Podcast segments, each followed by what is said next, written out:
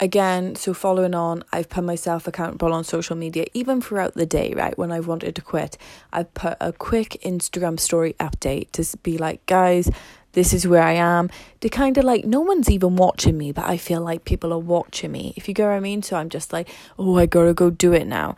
So, for example, today I have put together, right? Um, one second.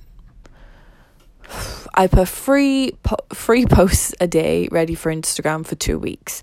That's a lot of posts. So I've had to get the videos, get the photos, and all that stuff. Get the quotes.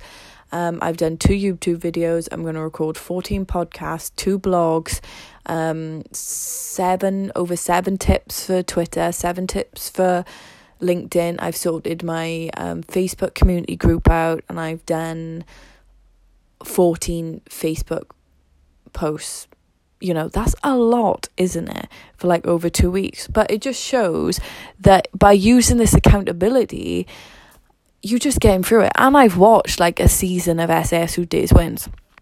If I wanted to do all of that, fuck no, I want to just lie in my bed and feel guilty and then avoid it and then kind of not be able to avoid it because I'll just be on my phone feeling guilty and then I'll have to do it anyway. So, just power the fuck through use social media to push you on even if like your ship your nutrition. So for example if you're on a new diet not diet sorry i hate that word food plan then just post some of your food in the stories.